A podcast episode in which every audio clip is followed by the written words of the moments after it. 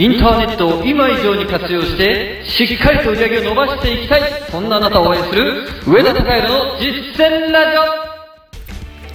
おはようございます。上田隆弘です。先日ですね僕はですねあの芸能人の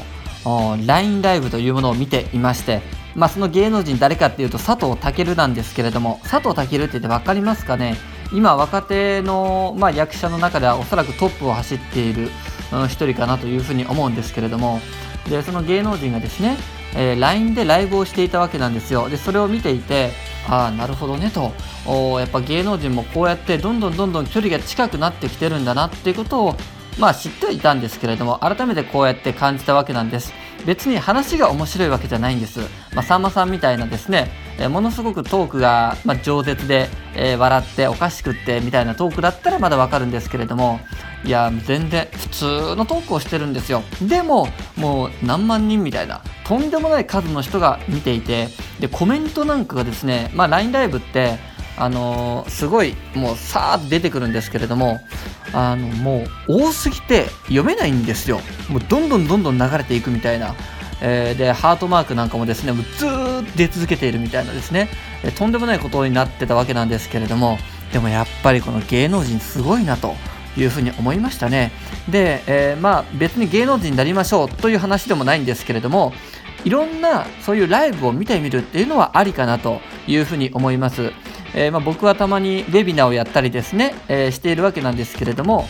えーもしかすると聞いている皆さんも今後そういったウェブで配信していくだったりとかですねまあ人によっては YouTube で、えー録画した動画を上げていたりとかすると思うんですが自分の判断基準だけではなくて自分が発信者として、えー立つぞという意識でいろんなものを見てみるっていうこの姿勢はものすごく大切です。これをすることによって、えーいろんなものがやっぱり吸収できるようになります。視点が完全に変わりますんでこういう空間でもできるんだな。こういうフリップの使い方をしているんだな。こういうトークをね展開してるんだな。こういう構成で話しているんだなって、えーやっぱ見るものによって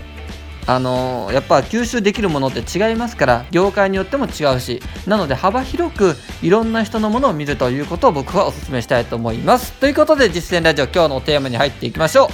今日のテーマはインプットはアウトプットを大前提にしましょう。というテーマについてお話をしていこうと思います。僕はですねこれまでの実践ラジオの中でインプットをとにかくやりましょうと。いうふうにお話ししてきたと思います、えーまあ、今こうやってラジオを聞いているのも一つのインプットですよね、えー常日頃テレビでニュース番組を見るのもインプットでしょうし本を読んだり、えー人と話をしたり、えもしくは歩いていたり運転していたり電車に乗っていたりまあ日常生活送っていてインプットしようと思えばいくらでもインプットする場ってあるわけなんですよ。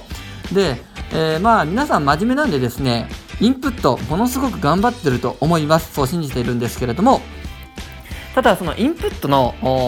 効率化をちょっと図った方が良いかなというふうに思いました。インプットの効率化を図るためためにはですねアウトプットを大前提に考えなくてはいけないんです。もちろんこのラジオを聞いて、えー毎日毎日真面目にアウトプットをされている方もいらっしゃいます、まあ全然アウトプットはまだはできてないよという方もいらっしゃいます。もちろん聞いている環境が違いますんで運転しながら聞かれている方もいらっしゃると思いますんで、まあ、一概にあのどうのこうのとは言えないんですけれどもご自身が、えーもうちょっとですねこの戦略的にインプットをしようと考えた時には絶対に何をアウトプットするのかということを考えてインプットをするとこれはものすごくインプットの質が上がります。そして結果的に量も増えますね、えーもう一点に絞るので脳がそれを吸収しようという形であのスイッチが切り替わるんですよ。そこだけを見てそこだけを必死に吸収しようというふうに自然と変わります。ですのでえーインプットの量が増える。インプットの量が増えるということはアウトプットの質にそのまま直結しますんでアウトプットの質が良くなる。アウトプットの質が良くなれば当然それを見てくれる人はあよりこう深い学びを得ることができるわけですから自分自身のファンになってくれる可能性がものすごく高くなってくる。自分のファンになるということはつまり、まあ、読者が増える、ね。えーもうちょっとビジネス的に言うとあのーリストが増えるみたいな言い方になってきますんでそうすると、まあ、売り上げにもつながってくるわけですね。すごくいい方向にやっぱり働いていくわけですよ。ですのでアウトプットを考えた上で先にインプットするものを考える、まあ、逆に言うとアウトプットすることが決まっていないでもしくはインプットをする目的が決まっていない段階でインプットに取り組むということをやめる。っていうふうにするとまた、えー、時間ができてその時間また自分のですねえー、好きなことができるわけでより良い時間の使い方ができるんじゃないかなというふうに思います。もう本を読む時だってもう全てそうです。何を吸収するのかっていうことを事前に決めておくっていう風にするとすごく効率よくなるんでこれ非常におすすめです。やってみてください。ということで今日の実践ラジオでした。あなたは必ず成功する。それでは。